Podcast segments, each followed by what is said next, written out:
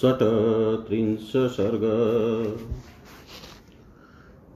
राजा दशरथ का श्री राम के साथ सेना और खजाना भेजने का आदेश के कई द्वारा इसका विरोध सिद्धार्थ का के कई को समझाना तथा राजा का श्री राम के साथ जाने की इच्छा प्रकट करना। ततः सुमन्त्रमेक्ष्वाक पीडितोऽत्र प्रतिज्ञया शबाष्पमतीनि स्वस्य जगदा जगादिदं पुनर्वच। तब इक्ष्वाकुकुल नंदन राजा दशरथ वहाँ अपनी प्रतिज्ञा से पीड़ित हो, आँसू बहाते हुए लंबी सांस खींच कर सुमंत्र से फिर इस प्रकार बोले। सुत रत्न सुसंपूर्ण चतुर्विद बलाश्चमु राघवस्यानुयात्रार्थं क्षिप्रं प्रतिविधीयताम् सुत तुम शीघ्र से ही रत्नों से भरी पूरी चतुरंगिनी सेना को श्री राम के पीछे पीछे जाने की आज्ञा दो। रूपा रूपाजीवाश्च वादिन्यो वणिजश्च मादना। शोभयन्तु कुमारस्य वाहिनीषु प्रसादिता। रूप से आजीविका चलाने और सरस वचन बोलने वाली स्त्रियाँ तथा महाधनी एवं विक्रय योग्य द्रव्यों का प्रसारण करने में कुशल वैश्य राजकुमार श्री राम की सेनाओं को सुशोभित करे। ये चेनमुपजीवन्ति रमते यश्च वीर्यत तेषां बहुविधं दत्त्वा तानप्यत्र नियोजय। जो श्री राम के पास रहकर जीवन निर्वाह करते हैं, तथा जिन मल्लों से ये उनका पराक्रम देख कर प्रसन्न रहते हैं, उन सबको अनेक प्रकार का धन देकर उन्हें भी इनके साथ जाने की आज्ञा दे दो। आयुधानि च मुख्यानि, नागराशकटानि च अनुगच्छन्तु काकुत्स्थं व्याधाश्चारण्यको विदा मुख्य मुख्य आयुध नगर के निवासी छकड़े तथा वन के भीतरी रहस्य को जानने वाले व्याध ककुत्स्थ कुलभूषण श्री राम के पीछे पीछे जाए। निघ्नन मृगान् कुञ्जराश्च पिबंश्चारण्यकं मधु नदीश्च विविधा पश्यन्न राज्यं संस्मरिष्यति। वे रास्ते में आए हुए मृगों एवं हाथियों को पीछे लौटाते, जंगली मधु का पान करते और नाना प्रकार की नदियों को देखते हुए अपने राज्य का स्मरण नहीं करेंगे। धान्य कोशश्च यः कश्चिद्धनकोशश्च मामक तौ राममनुगच्छेतां वसन्तं निर्जने वने। श्री राम निर्जन वन में निवास करने के लिए जा रहे हैं। अतः मेरा खजाना और अन्न भंडार, ये दोनों वस्तुएँ इनके साथ जाएँ। ये जन पुण्येषु देशेषु विसृञ्जश्चाप्य दक्षिणा, ऋषिभिश्चापि संगम्य प्रवत्स प्रवत्सयति सुखम वने। ये वन के पावन प्रदेशों में यज्ञ करेंगे, उनमें आचार्य आदि को पर्याप्त दक्षिणा देंगे, तथा ऋषियों से मिलकर वन में सुखपूर्वक रहेंगे। भरतश्च महाबाहुर्योध्यां पालयिष्यति, सर्वकामे पुनः श्रीमान् राम संसाध्यतामिति महाबाहु भरत अयोध्या का पालन करेंगे, श्रीमान राम को संपूर्ण मनोवांचित भोगों से संपन्न करके यहाँ से भेजा जाए। एवं ब्रुवती काकुत्स्ते केकया भयमागतं। मुखं चाप्यगमच्छोषं स्वरश्चापि वयुरध्यत। जब महाराज दशरथ ऐसी बातें कहने लगे, तब के कई को बड़ा भय हुआ, उसका मुँह सूख गया और उसका स्वर भी रुंध गया। साविषण च संत्रस्ता मुखेन परिशुष्यता। राजा नमेवाभिमुखी कई वाक्यम अब्रवीत्। वह के कई राजकुमारी विषादग्रस्त एवं त्रस्त होकर सूखे मुँह से राजा की ओर ही मुँह करके बोली राज्यं गतधनं साधो पीतमण्डां सुरामिव निरास्वाद्यतमं शून्यं भरतो नाभिपत्स्यते।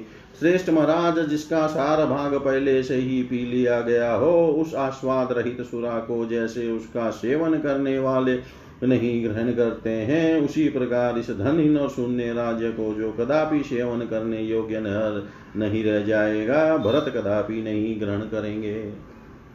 केकया मुक्तलज्जायां वदन्त्यामतिदारुणं राजा दशरथो वाक्यमुवाचा के कई लाज छोड़कर जब वह अत्यंत दारुण वचन बोलने लगी, तब राजा दशरथ ने उस विशाल लोचना के कई से इस प्रकार कहा वहन्तं किं तु दशीमां नियुज्य दुरिमाहिते अनार्ये कृत्यमारब्धं किं न पूर्वमुपारुद।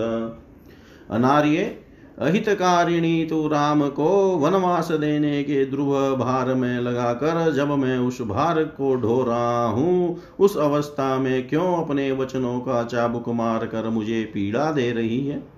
इस समय जो कार्य तूने आरंभ किया है, अर्थात श्री राम के साथ सेना और सामग्री भेजने में जो प्रतिबंध लगाया है, इसके लिए तूने पहले ही क्यों नहीं प्रार्थना की थी?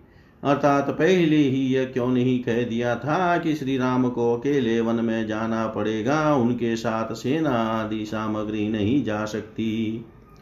तस्यैतत्क्रोधसंयुक्तमुक्तं श्रुत्वा वराङ्गना केकयी द्विगुणं क्रुधा राजानमिदमब्रवीत्। राजा का यह क्रोध युक्त वचन सुनकर सुंदरी के कई उनकी अपेक्षा दूना क्रोध करके उनसे इस प्रकार बोली तवेव वंशे सगरो ज्येष्ठपुत्रमुपारुध असमंज इति ख्यातम तथायम गंतुमहरति महाराज, आपके ही वंश में पहले राजा सगर हो गए हैं, जिन्होंने अपने ज्येष्ठ पुत्र असमंज को निकाल कर उसके लिए राज्य का दरवाज़ा सदा के लिए बंद कर दिया था।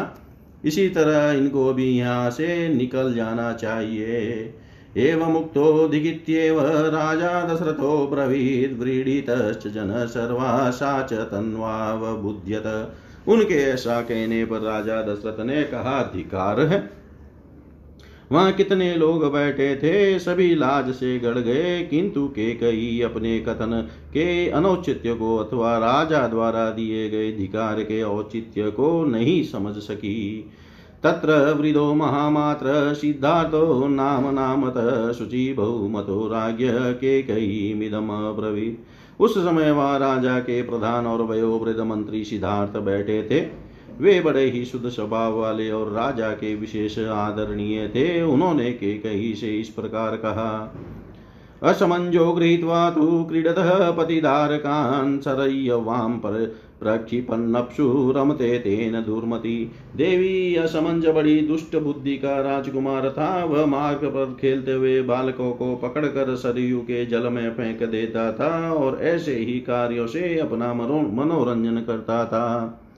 तं दृष्ट्वा नागरा सर्वे क्रुधा राजानमब्रुवन् असमञ्जं वृणीष्वेकमस्मान् वा राष्ट्रवर्धन उसकी यह करतुत देकर सभी नगर निवासी कुपित हो राजा के पास जाकर बोले, राष्ट्र की वृद्धि करने वाले महाराज, या तो आप अकेले असमंज को लेकर रहिए, या इन्हें निकाल कर हमें इस नगर में रहने दीजिए।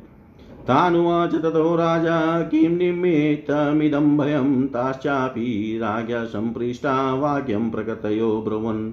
तब राजा ने उनसे पूछा, तुम्हें असमंजस्य किस कारण भय हुआ है? राजा ने पूछने, राजा के पूछने पर उन प्रजाजनों ने यह बात कही क्रीडत स्वेशन पुत्रान् बालानुद्भ्रान्त चेतस सरय्यां परि प्रक्षिपन्मोख्यादतुलां प्रीतिमश्नुते। महाराज ये हमारे खेलते हुए छोटे छोटे बच्चों को पकड़ लेते हैं और जब वे बहुत घबरा जाते हैं, तब उन्हें सरयू में फेंक देते हैं।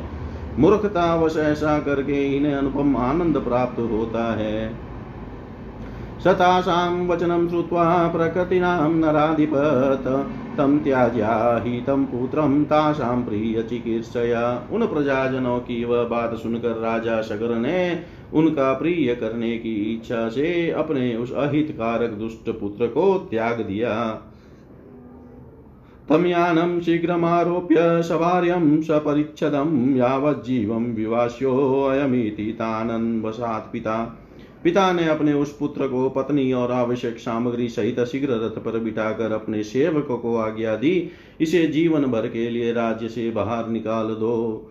सफालपिटकं गृहं गिरिदुर्गाण्यलोकय दिश सर्वास्त्यमनुचरण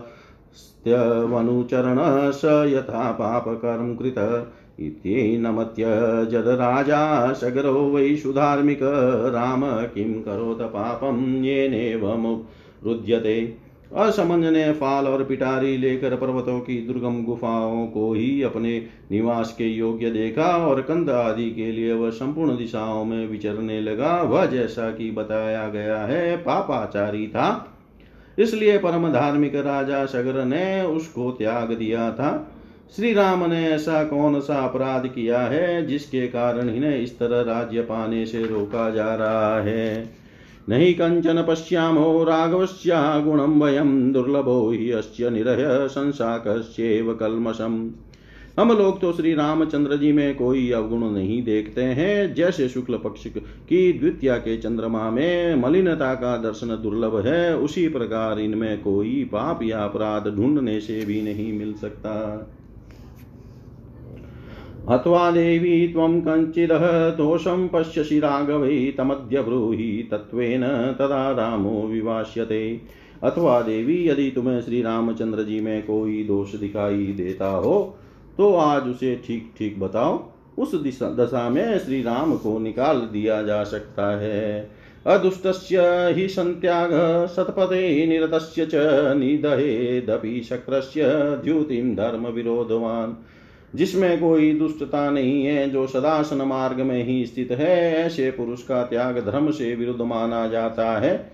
ऐसा धर्म विरोधी कर्म तो इंद्र के भी तेज को दग्ध कर देगा। तदलं देवी रामस्य स्त्रिया विहत्तया श्वेतया लोकतोऽपि ते रक्ष्य परिवादशुवानने अतः देवी श्री रामचंद्र जी के राज्याभिषेक में विघ्न डालने से तुम्हें कोई लाभ नहीं होगा। शुभान ने तुम्हें लोक निंदा से भी बचने की चेष्टा करनी चाहिए। श्रुत्वा तु सिद्धार्थवचो राजा श्रान्तरस्वर शोकोपहतया वाचा केकयीमिदमब्रवीत् सिद्धार्थ की बातें सुनकर राजा दशरथ अत्यंत थके हुए स्वर से शोकाकुलवाणी में के कई से इस प्रकार बोले, एतद्वचो नेच्छसि पापरूपे हितं न जानासि ममात्मनोऽत्वा आस्ताय मार्गं कृपणं कुचेष्टा, चेष्टा हिते साधु पथादपेता। पापिनी, क्या तुझे यह बात नहीं रुचि? तुझे मेरे या अपने हित का भी बिल्कुल ज्ञान नहीं है। तू दुख का मार्ग, दुख के मार्ग का आश्रय लेकर ऐसी कुचेष्टा कर रही है। तेरी यह सारी चेष्टा साधु पुरुषों के मार्ग के विपरीत है।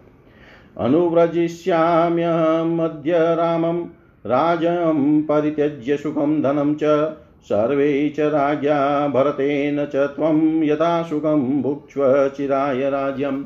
अब मैं भी यह राज्य, धन और सुख छोड़कर श्री राम के पीछे चला जाऊँगा। ये सब लोग भी उन्हीं के साथ जाएँगे। तू अकेली राजा, भरत के साथ चीरकाल तक सुख पूर्वक राज्य भोगती रह।